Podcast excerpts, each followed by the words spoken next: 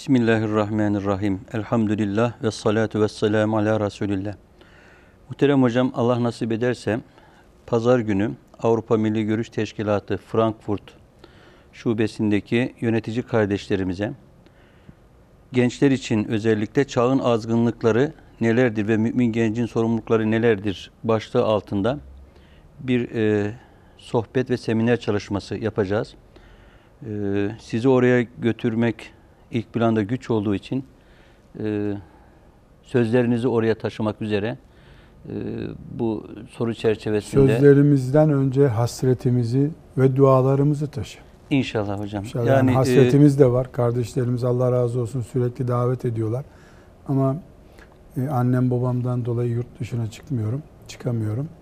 E, kardeşlerim yani orada olmayı arzu ettiğimi ama e, kaderime de razı olduğumu bilmelidirler. Yoksa dünyanın herhangi bir yeri bizimdir, hizmet alanımızdır, dinimiz için bulunmamız gereken bir yerdir diye düşünüyorum. Böyle bilsin kardeşlerimiz. Allah razı olsun. Yani içinde yaşadığımız çağın azgınlıkları ve özellikle gençlerimizin bu azgınlıklar karşısında e, taşıması gereken sorumluluklar e, nelerdir? Neler yapmasını tavsiye Şimdi edersiniz? Yönetici kardeşlerimiz Evet. bizi dinleyecekler. Allah yardımcıları olsun. Ben onlara dualar ediyorum. Onlar da bana dua etsinler. Ama bu soruya cevap vermeden önce bilmemiz gereken ya da kesin bilinecek olan iki gerçek var. Birincisi çağımızın azgınlıkları bir önceki çağın azgınlıklarına göre şu şekilde bu şekilde farklı olabilir. Ama birinci gerçek bütün çağları azdıran aynı iblistir.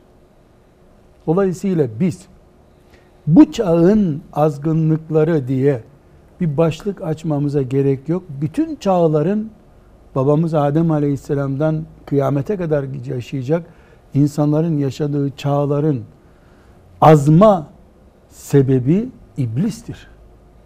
Lanetullahi aleyh. Dolayısıyla kitabımız Kur'an-ı Kerim kıyamet günü hani Yasin-i Şerif'te hep okuyup dinliyoruz. Lem ahad ileyküm ya beni Adem'e ella ta'budu şeytan. Size şeytana kulluk etmeyin diye bir söz söylememiş miydim? buyuracak Allahu Teala kıyamet günü. Demek ki internete uydun uymadın diye bir sorun yok. Çok talih sonraki bir mesele bu. İnternette Lat, Uzza, Menat da hepsi iblisin çalışmalarıyla kötü sonuca ulaşıyor. Dolayısıyla biz internet diye bir şeyi uğraştığımız zaman dallarını buduyoruz. Köklerindeki mikrop duruyor. İblise karşı tahkim yapmak, iblisin siyasetine karşı tahkim yapmaktır esas olan. Bu birinci maddeyi hala konuşuyorum. Bu kardeşlerimize şu çalışmayı, aman gençler internet üzerinden fuhuşa düşmesinler diye interneti temizlemeye çalışırlarsa iblise mücadele, iblise karşı mücadele etmiş olmazlar. Evet. Dalı budamış olur. İnternet gider Facebook'tan kalır. Facebook gider telefondan yakalar.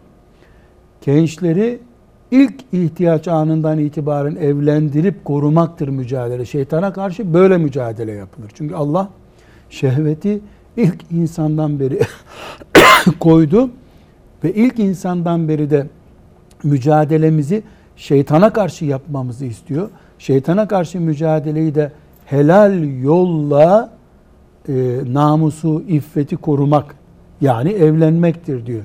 Binaenaleyh gençleri bataklıktan kurtarmak için işte yeni internet icat edelim denemez ki. İnternetin ruhu zaten savrulmaktır. Ama kendimizi korumamız yani kış olmuş, fırtına olmuş, kar yağıyor. Ben kalın giyinirim. Ben antibiyotiği almış C vitaminiyle sokağa çıkmış olursam iki kar yağdı diye hasta olmam. Karı önleyemeyim. Soğuğu önleyemem.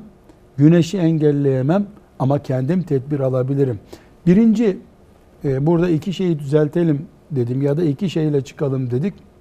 Çağın azgınlıklarını saymakla ömrümüz geçer bizim. Sade bu çağa ait olan bir azgınlıkta değil, bütün çağların Rengi azgınlıkları. değişmiştir. Belki de e, 10 sene sonra bu videomuzu izleyen Müslümanlar ya ne diyorlar bunlar internet diye bir şeyden bahsediyorlar ne bu ya diyecek. Belki o hale gelinecek. Şimdi telgraf diye bir şey görüyor musunuz siz hocam? Evet, e, hatıra olarak kalıyor. Nostalji olarak kalıyor. Yani, ama 50 sene önce insanlar telgraf deyince ne anlıyorlardı? Çağın en büyük nimeti anlıyorlardı. Evet. Şimdi teknoloji o kadar hızlı gelişiyor ki belki 50 sene sonra hatta belki de 10 sene sonra bu internet ne ya millet kaba kaba telefonlarla konuşuyormuş ne kadar iptidai adamlarmış diye bizim cep telefonlarına gülecekler belki de. Evet. Yani bu e, neyi gösteriyor? Bizim ana unsurla mücadele etmemiz gerektiğini. Hatta ana unsur mesela uluslararası sorunlar olarak Yahudi de değildir. Yahudi şeytanın kuklasıdır. Şeytanı yakalamadıkça Yahudi yakal Yahudi gider. Yahudi olmayan Hristiyan İngiliz gelir. Dünya Yahudilerini başına da o bela eder. Mesela biz hep İngiltere'yi düşman listesinden filan konuşmayız da Yahudileri hep konuşuruz. Halbuki bütün dünyanın Başını belası versin. Yahudileri kim e, oraya yerleştirdi? organize. Kim organize etti? Kim bela etti? İngiltere. Yani İngiltere'yi hizaya getirmeden 6 milyon Yahudi ile uğraşmanın bir manası yok. Uğraşamıyorsun zaten. Yani 60 milyonluk İngiltere'yi karşında buluyorsun bu sefer gibi. Birinci meselemiz bu.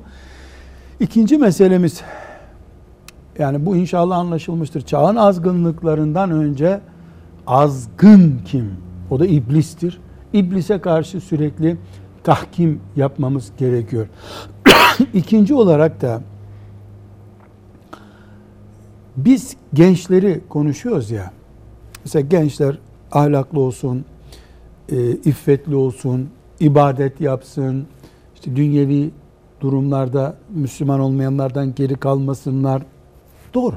Maddi manevi Maddi ve manevi bir şeyler yapmak istiyoruz gençler için. Elbette yapacağız. Şimdi bu tip toplantılarda oturuluyor. Yukarıdan gençler seyrediliyor. Ee, gençlere şunu yapmak lazım. Gençler şuraya gitsin, buraya gitsin. Bu tıpkı birinci maddede olduğu gibi eksik bir bakış tarzı. Neden? Gençler hür, reşit, kendi akıbetinden Allah katında mesul biri ise eğer sana ne ne yaparsa yapar genç. Olur mu canım? Allah bana soracak bu genci. Benim oğlum, benim evladım diyorsak heh, o zaman veya toplantılar benim teşkilatımın mensubu. gene ben babayım. Evet. Teşkilatta olmak evlat sahibi Edinmek gibi. olmak demek. Ha- Ha ümmetin çocuğu ha benim evladım. Ne farkı var ki? Evet. Burada yine bir ayrıntıya gireceğiz. Biz eğer gençlerin dertleriyle dertleneceksek ki dertlenmek zorundayız. Biz mesuluz diye kendimizle ilgileniyor gibi gençlerle ilgileneceğiz. Talimat vermek değil bizim görevimiz. Yani genci kurtarırken aslında Allah katında kendimi kurtarıyor olmalıyım ben. Bu bizim bizim için bir e, sorumluluk gereği yerine getirmemiz. Yani ben bir ilkokula tayin edildim öğretmen olarak. Çocukları ders çalıştırıyorum. Bu öğretmenin maaş karşılığı yapması gereken iş. Ben bu ümmetin çocuklarından mesulsem, doğurduğumdan mesulsem uykusuz kalması gereken en az yüzde elli oranında benim. Evet. Çünkü o çocuk yanarsa ben de yanacağım. Bu şuurla baktığında işte ashab-ı kiram nasıl gittikleri köyde ayağını bastıkları yerde yüzlerce insan Müslüman oldu. Biz kendi çocuklarımızı sabah namazına kaldıramıyoruz. Niye? Onu kaldırıyoruz sabah namazına. Yani onu kurtarıyoruz. Halbuki yanacak olan benim. O e, içimde en az yüzde elli onun namazının ben de sorumlusuyum şeklinde bir hasret olmayınca gözlerimizden feyiz akmıyor çocuklarımıza. Askeri teşkilat gibi şafak sayıp duruyor çocuklar teşkilatlarımızda. Oturduğu zaman karşısına gençlerin Bismillahirrahmanirrahim de yavrum dediğinde Allah'ın rahmeti ikisine de inip gözyaşı boşalarak ayrılmaları gerekirken çocuk cep telefonuna bakıyor. O saatine bakıyor. Vakit ne zaman olacak? 50 dakikada oldu. Bu ders bitti gidiyor. Allah yardım etmeyince de bereketi olmuyor. Hatırlar mısınız? Mustafa Sabri Efendi rahmetullahi aleyhin Şeyhülislam e, Kayseri'de hocasına cüz okuduğunu. Evet. Yani hafız her gün bir cüz okuyor. Hatıratında diyor ki Allah hocama rahmet etsin diyor. Biz önüne otururduk diyor cüz okumak için diyor. Otur o başla oğlum derdi diyor. Biz bir sayfa okuyunca bir cennet ayeti gelirdi, bir cehennem ayeti gelirdi. Bakardık hocamın gözünden damlalar boşalıyor. Biz cüzü bitirirdik o arada boşalmış, ağlıyor, sızlıyor, ahirete gitmiş cennette. Talebe ders okuyor orada. Ama talebesi Mustafa Efendi oldu. Evet. Mustafa Sabri Efendi oldu. Yani bizim ağzımızdan oğlum şöyle yap diyoruz ya ağzımızdan çıkan sözlerden çok gözümüzden akan feyiz önemli. Talebe gözümüze baktığında kendisini Resulullah'ın önünde hissetmeli. Aleyhissalatü vesselam. Bu da içimizdeki heyecanla olacak bir şey. Bunun en büyük engeli biz Allah için, şeriat için yola çıkmış bir ümmetiz. Kalabalıklara takılıyoruz. Kaç kişi diye rakam topluyoruz. Salonu dolduran kaç kişi var? E bir kişinin hidayetine kainat kadar sevap veriyor Allah. Sayısal çokluktan daha Mesela ziyade hocam sadece Avrupa'daki kardeşlerimizin değil, burada da sorunumuz bu bizim. dünyanın- İki tane hoca efendi düşünelim. Bu iki hoca efendi e, Almanya'nın Frankfurt'unda ve Stuttgart'ta. Ben Stuttgart gezdiğim için orayı biliyorum Evet. hocam. Bir ay kaldım Stuttgart'ta 1984 yılında. Sindelfilgen'de bir ay kaldım ama bütün Almanya'yı dolaştım o zaman. Şimdi orada bir hoca efendi bir ay görev yaptı. Bir tane çocuk sabah namazına gelmeye başladı. Salonda da 10 kişi yok. Öbür taraftaki hoca efendi bir kutlu doğum haftası yaptı. 5000 kişi salona geldi. Çıkarken de herkes dergiye abone oldu. Aidatlarını da ödediler. Ama camide cemaat değişmedi. Sabah namazı aynı. Kim kazançlı? Değil mi? Allah'a ve peygamberine göre kim kazançlı? Evet. O 5000 kişinin bulunduğu yerdeki evleri yakmak istiyor Peygamber Aleyhisselam Efendimiz. Bu evleri yakasım geliyor sabah namazına gelmiyorlar diyor. Bize göre başarı peygambere göre aleyhisselam başarıyla aynı değilse biz hangi peygamberin davasından yola gidiyoruz ki? Evet. Onun için Hoca Efendi'nin bir defa yüreğinde bu genç secde edecek, o secde kıyamete kadar bana ecir sevap kaynağı olacak diye bir fokur fokur heyecan olacak. Rabbim bana bir gencin secde ettirilmesine vesile kıldın deyip ağlayacak sevincinden. Çocuğun alnını öpecek. O heyecan göze yansır, kulağa yansır, dudaklara yansır. Evet.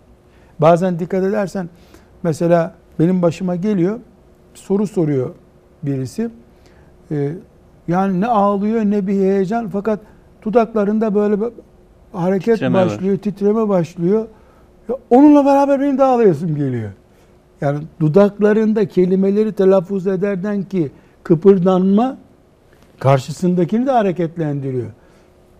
Aynı şekilde gözlerden akan feyiz, bereket, samimiyet. Dolayısıyla bu çağın azgınlıklarına karşı azmanın başı kim? Ona karşı tahkim yapalım. Daha kökten tedbirler alalım. Türkiye'de de, Almanya'da da, Mekke'de de. Aynı bu. Evet. Şeytanla ilgili ayetler Mekke'de indi, Medine'de indi. İki, gençleri kurtarma uzmanları değiliz biz.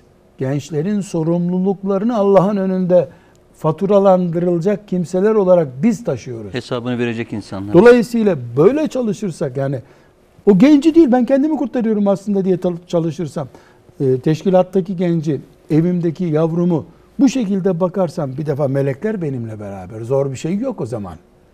Ama bir öğretmen mantığıyla, erat kafasıyla bu işi yaparsak yani astubay zaten benim tayinim çıktı 10 gün kaldı derse temizlik, mıntıka temizliği bile yaptırtmaz o zaman. Evet.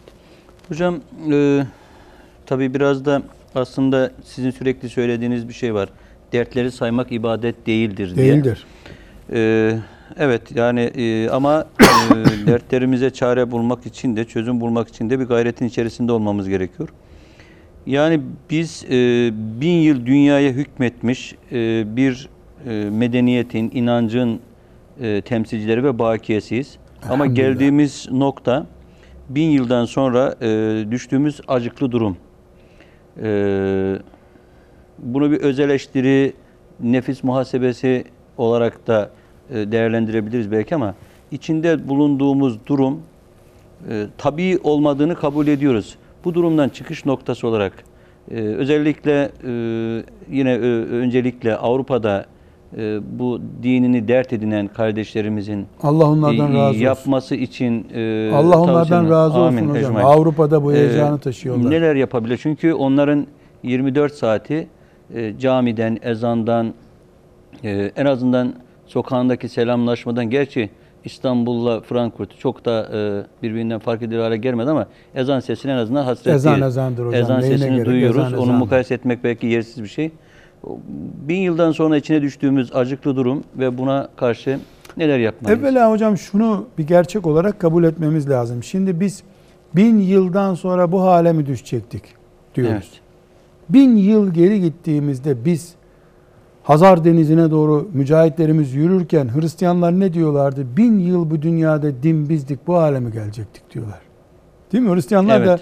da e, Dert ediniyor. o zaman e, Harun Reşit ordularını şuraya buraya salarken Sultan Fatih İstanbul'un surlarını döverken o zaman da Hristiyanlar bunu diyorlardı. Bin yıl sonra bu hale mi gelecektik biz diyorlardı. Bu neyi gösteriyor biliyor musunuz? Kur'an'ımız ne buyuruyor? Ve tilkel eyyamu nudaviluha beynen nas. Bu işleri insanlar arasında bir nöbetleşe yaparız biz. Yani dünyada mevsimler olduğu gibi dinlerin de müminlerin de mevsimleri var. Yükseliş mevsimi var. Duruş mevsimi var, baharlar, sonbaharlar, iniş mevsimi var. Din hep aynı. Ama dine iman edenlerin farklı mevsimleri var. Neden? Allah zirvedeyken de görmek istiyor kullarını. Tepede kenara inerken de görmek istiyor, yuvarlanırken de görmek istiyor. Yani bir uçak düşünelim. Güzel fırlıyor yukarı doğru. Evet. Çok güzel yükseliyor, yükseliyor. E biz incettik diyorsun bu uçak iniş takımları yok diyor. Böyle bir uçak olabilir mi? Felaket olur. Felaket olur. Sürekli yükselen din olsa olsa meleklerin dini olurdu. Çünkü melekler hep ibadet etmek için yaratılmış. Rabbimiz bizi dindarlığımızı İslam'ın kainata hakim olduğu zamanda da görmek istiyor şımaracağız mı diye. Nimet ve külfetle. Görmek istiyor. Bakacak şımaracak mıyız? Ümmet olarak bizi ortalama bir pozisyonda görmek istiyor. Kanuni ortalama günlerin adamı mesela. O günlerde tedbir alıp almayacak kullarını görmek istiyor. Yuvarlanışı gösteriyor. Bakalım iniş takımı var mı ümmeti Muhammed'in? Daha mı çakılacak? Normal yere inebilecek mi? Ne oldu? Ümmeti Muhammed'in hilafeti gidince Zor zamanın Müslümanı Zor olacak. zamanın Müslümanları başının çaresine bak deyip kaçan giden oldu. Allah'ım ümmetim gidiyor diye İskilipli Atıf gibi kendisini idam sehpasına götürenler oldu. Ümmetimin asıldığı dünyada ben ne yapayım diyen İskilipli Atıf oldu. Onunla şimdi e, Cumhuriyeti e, din yerine getirenlere e, el ayak öperek saygı gösterenler aynı mı mahşer yerinde? Haşa. Biri bir sarık için ölürüm taviz vermem peygamberin sünnetinden dedi. Farz değil, vacip değil üstelik.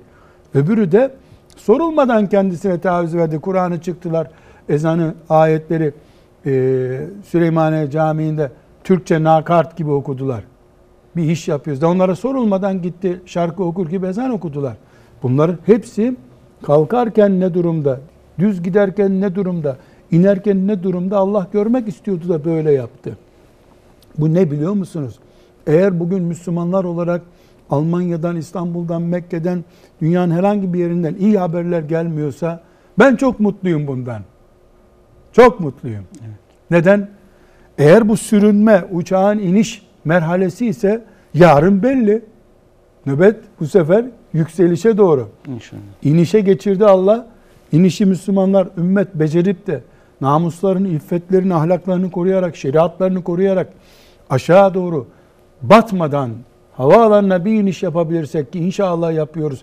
Bunların Almanya gibi bir yerde konuşulması iniş takımlarımızın bulunduğunu gösteriyor elhamdülillah. Bunca felakete rağmen, bunca felakete rağmen Almanya'dan yakında bir kardeşimin Kardeşim derken oğlumdan küçük herhalde yaşım. Ee, bir sözü çok dikkatimi çekti. Hocam dedi e, mail gönderiyor. Seni biz çok seviyoruz ama sanki demokrasiye karşı biraz gevşek davranıyormuşsun gibi. Allah'ını seversen biraz daha ciddi dur demokrasiye karşı. De, emin ol çok hoşuma gitti. Ben de yazdım yavrum bunu nerede böyle gördün belgele de ben istiğfar ederim dedim. Bir saniye bile demokrasiye meylederek yaşayamam bu dünyada ben. Dedim sonra dedi ki Evet dedi bu ben dedi evham yaptım herhalde filan geri aldı sözünü. Ama benim hoşuma gitti. Elhamdülillah Almanya'da bile demokrasinin beşiği Almanya'da bile bir Müslüman hoca nasıl demokrat olur? diyen gençlerin bulunması nedir? Bütün bu afetlere rağmen ümmetimin çöküşte olmadığını ama mevsim gereği iniş sürecini yaşadığını inşallah iner inmez yakıt tazeleyip Allah'ın izniyle Hocam, bu yükseleceğimizi iniş sürecinde özellikle o uçak benzetmenizden hareketle ifade edecek olursak iniş sürecinde çakılmamak için özellikle şu üç hususa ya da beş husus veya bir husus özellikle e, bu e, iniş esnasındaki mutlaka almamız gereken tedbirler. Bir, bir, Evet. yüz kere Everest tepesinden aşağı fırlatılsak bile, uçağın camından beni atsalar bile yüz kere, paraşütsüz olarak Ebu Bekir'in imanından taviz vermeyeceğiz. İnşallah. Öyle şucu buculuk yok. Ebu Bekir neye iman ettiyse ona iman ettim ya Rabbi diyeceğiz. Tavizsiz bir iman. Allah, peygamber, ashab-ı kiram benim yanımda konuşulamayacak. Öyle ashab-ı kiramı konuşmak yok. Allah'ın sevdiklerini sevdik diyeceğiz. Güçlü bir iman. Bir. İki. Benim cennetim dünyadaki kalem evimdir diyeceğiz. Türkiye'de de, Almanya'da da, Mekke'de de. Çünkü Resulullah sallallahu aleyhi ve sellem bu davayı eşiyle başlattı. Kimse yokken bir kadın peygamberi ayağa kaldırdı. Evet. Bu sebeple kıyamet günü Almanya'daki kardeşlerimin hanımları çok büyük veballerle dirilecekler. Eğer eşlerini Hadice gibi ayakta tutamadılarsa. Erkekler de Allah'ın emaneti ve uyarıcı bir nimeti olarak hanımlarını göremedilerse onlar da büyük bir veballe dirilecekler. Biz bütün dünyayı İslamlaştırmaya uğraşırken bir kadınla, bir kocayla baş edememiş kimseler olarak doğru söylediğimizi ispat edemeyiz insanlığa. 7 milyar insan var dünyada. Bunun 3,5 milyarı kadın diyelim. 3,5 milyara hidayet taşımak için çıkmış birisi. Yüreğinde öyle sevdalar var güya. Eşi onu yeryüzünün firavunu zannediyor. Acının her çeşidini yaşatıyor. Bu bir sahtekarlık. Evlerimiz, iki numaralı işimiz evlerimiz cihadımızdır, Kudüs'ümüzdür, Mekke'mizdir. Gerekiyorsa hocam kardeşlerim bunu satır satır yazsınlar. Evde huzuru sağlamaya katkısı olacaksa eğer 20 sene haccı erteleyebilirler. Umreyi demiyorum, umre farz değil zaten. Ben bir ay hacca gittiğimde aile huzurum sarsılacaksa erteleyebilirim haccı. 20 sene ertelerim. 20 yaşında gidecektim, 40 yaşında giderim. Neden? Müslüman hacca gider gelir, biiznillahü teala hac sevabı kazanır. Kaybettiği ailesini ise bir daha bulamaz. Haccın öbür senesi var. Aile huzurunun öbürü yoktur. Almanya'dan çok kötü haberler alıyorum. Geliyor kardeşlerimiz akın akın gelip ziyaret ediyorlar. Ee, hiç iyi haberler gelmiyor. İki sene üst üste kavga etmeden yaşamış genç gördüm bir ay önce. Oradan gelmiş. Husus ziyarete gelmişler Allah razı olsun. Ya kızım sana kucaklayamam seni sen uzakta dur gel bakayım dedim. 23 yaşında çocuğa sarıldım. İki senedir hiç kavga etmedim dedi. "E, etmedik hocam dedi. Bir daha öpeyim seni dedim ya. Haçtan gelmiş gibisin sen. İki senedir e şimdi dedim gidince kavga ederseniz e, ben sarıldıklarımı geri isterim o zaman dedim. Kız dedi ki hocam dedi madem sen bu kadar dua ettin bize dedi. Ya dedi ben ölürüm de kavga etmem dedi. O öldürsün beni ben karşı vermem dedi. İnşallah. Çok hoşuma gitti. Yani ben espri yaptım onlara. Ne kadar hasret çektiğimizi anlatmak için. Ama hocam biz Kudüs'ü kurtaracağız derken evlerimiz Siyonizm evine döndü. Büyük bir afet bu. Şeytan bizi büyük işlerle cambaza baktırırken alttan cepten paramızı çalıyor. Onun için vakıflarımız, derneklerimiz, Almanya'daki teşkilatlarımız eh, Almanları Müslümanlaştırmayı ikinci iş yapsınlar. Birinci iş evlerimiz Müslüman olsun. Ehli sünnet evler kuralım biz. Resulullah sallallahu aleyhi ve sellemin adının enerji olduğu, çeşmesinden su gibi aktığı evler kurmak zorundayız. Bu da nasihat etmekledir, fedakarlık yapmakladır. Şimdi bir de moda çıktı.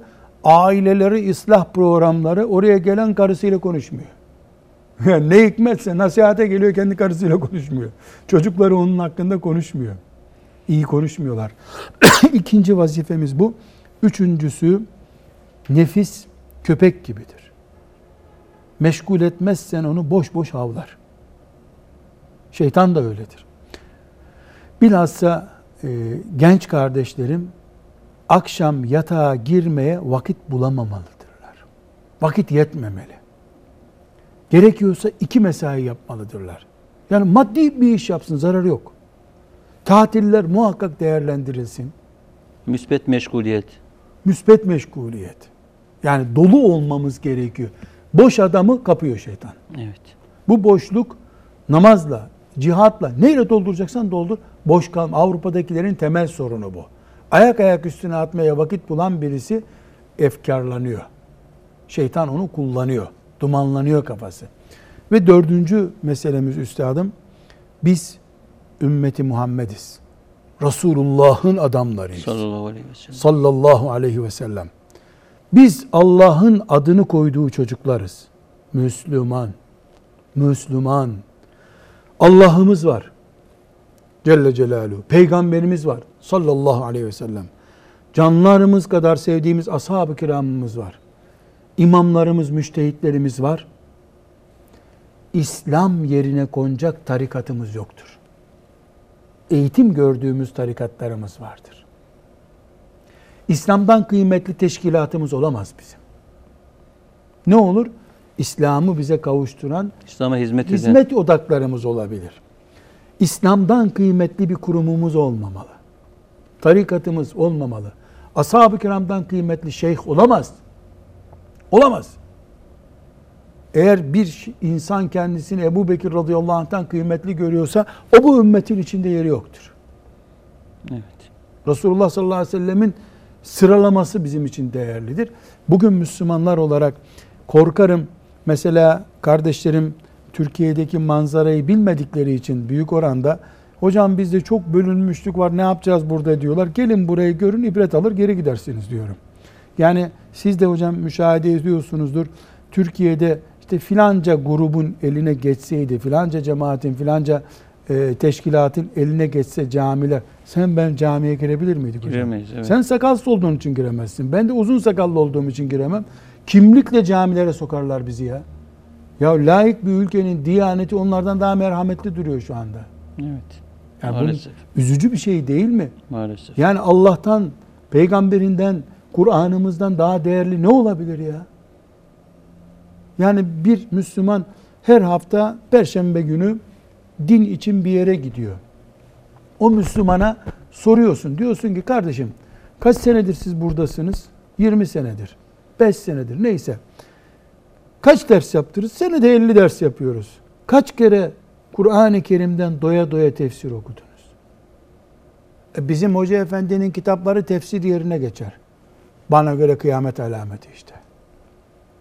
Kimin yazısı? Kimdir o bu kainatta? Kur'an-ı Kerim'in yerine geçiyor onun sözleri. Acilen istiğfar et. Doğu blokundan batı blokuna geçen adam gibi çek git oradan. Çünkü orada İslam'dan değerli Müslüman bir cemaat oluşmuş. Bu da şeytan tuzağı. Evet. Bir madde olarak da özellikle buna temas etmek istiyorum. İnşallah kardeşlerim bizi hayırla ve rahmetle yad ederler. Hocam Allah bir şey da daha sormak etsin. istiyorum. Özellikle gençlerimiz gerçi genci yaşlısı yoktur bunun. Biraz önce e, ifade ettiğiniz gibi şeytan herkese göre bir reçete e, servis Külahı var. yapıyor. Herkese göre külahı evet, var. herkese giydireceği bir külahı var. Özellikle e, ibadet ciddiyetiyle ilgili e, bu bireysel anlamda yapılacak ibadetler e, de önceleyerek söylüyorum, soruyorum. E, yani şu hususları e, mutlaka dikkate almalılar. İbadet ciddiyetini, ibadet sorumluluğunu e, yerine getirmek için diye Şimdi tavsiyelerinizle. böyle bir şey bizim yapmamız doğru değil. Çünkü şeriatımız ibadetleri sıralamış. Namaz diyor ve her şey bitiyor. Din, İslam, namaz demek. Dolayısıyla namazımız kadar Müslümanız. Namazsız din yoktur. Yok. Bir. İki. Ramazan-ı Şerif'te orucumuz devreye girer. Zekat verecek durumdaysak zekat, hacsa hac. Ondan sonra da ruh terbiyemiz olarak Kur'an ve zikir devreye girmeli. Zannediyorum Avrupa'daki kardeşlerimiz çocuklarına Kur'an öğretmeyi ciddi gördükleri kadar oturup günde bir sayfa Kur'an okumayı ciddi görmüyorlar herhalde. Bu sebeple de bir ruh boşluğu yaşıyorlar. Takviyesiz bir ruhla devam ediyorlar. Mesela sabah namazını kılan bir mümin sabah namazını kıldıktan sonra yerinden kalkmadan veya ayakkabılarını giyerken camiden çıkarken 10 defa la ilahe illallah vahdehu la şerike leh lehul mulku ve lehul hamdu ve hu ala kulli şeyin kadir dese o günkü zikrini yapmış olur. Evet. Mesela bu tip zikirler yapmalı. Özellikle ibadet. Ve bir başka madde ilimsiz Müslüman şeytanın ağlarına en yakın takılacak Müslümandır. Muhakkak ders halkaları yapılmalı, kitaplar okunmalı. Hoca efendilerin yardımıyla ilmuhal bilgileri, yani ne ihtiyaç varsa okunmalı. Hocam bir de e, son olarak ifade edecek olursak e, bu e, tabii kardeşlerimiz sürekli biraz önce ifade ettik her ne kadar sokağa baktığımızda e, dünyanın doğusu, batısı, ortası, Orta Doğusu arasında gerçi kan, gözyaşı dediğimizde Orta Doğusu akla geliyor da e, insanların dış görünüşleri bakımından büyük farklılıklar görmüyoruz ama bildiğimiz bir şey var. İşte Almanya'daki kardeşlerimiz özellikle e, bizim çalışmayı birlikte yapacağımız kardeşlerimiz sokağa çıktığında yüzde 90 şu kadarlık gayrimüslimlerle iç içe burun buruna yaşamak zorundalar. Özellikle e, gayrimüslimlerle olan hukukunda e, şu ölçülerde önemli diyeceğimiz bir iki husus. Ortada bir savaş yoksa eğer, Evet. yani vurdu kırdı, İsrail'in içindeki mü- mümin Filistinli kardeşlerimiz gibi mesela bir savaş yoksa, Almanya özelinde Ha. evet. onu o ayrı bir istisna. Orada kural yok. Evet. Orada dinin imanını ve canını kurtarmak var. Ama bunun dışında Müslüman savaş için bulunmadığı bir yerde insan olarak bulunuyordur İslam'ından önce. İnsanca olma neyi gerektiriyorsa ona uyacak Müslüman. Almanı İngilizi yok bunun. Evet. Ya kamçısını alıp ben buraya cihada geldim diyecek. Yani yapabilirse gerekli bir şey mi değil mi ayrı bir konu tabii Evet. ya da Almanya sokaklarında insanca bulunacak. İnsan düzeyinden aşağı kaydığımız zaman Allah'ın razı olmadığı iş ortaya çıkar. E, ilave etmek istediğiniz bir husus varsa hocam. Var tabii. Kardeşlerim gurbetteler. Yürekleri yaralı, hasretliler. Bize dua etsinler. İnşallah. Ayaklarımız kaymasın, ellerimiz kaymasın, dillerimiz kaymasın. Dualarını istiyorum. Ben de dua ediyorum kardeşlerim. Allah onların yardımcısı olsun. Amin. Çoluk çocukları, nesilleri, ümmeti Muhammed'in yüzünü güldürecek insanlar olsunlar. Allah razı olsun hocam. Çok teşekkür Amin. ediyoruz. Allah'a emanet olun. Amin.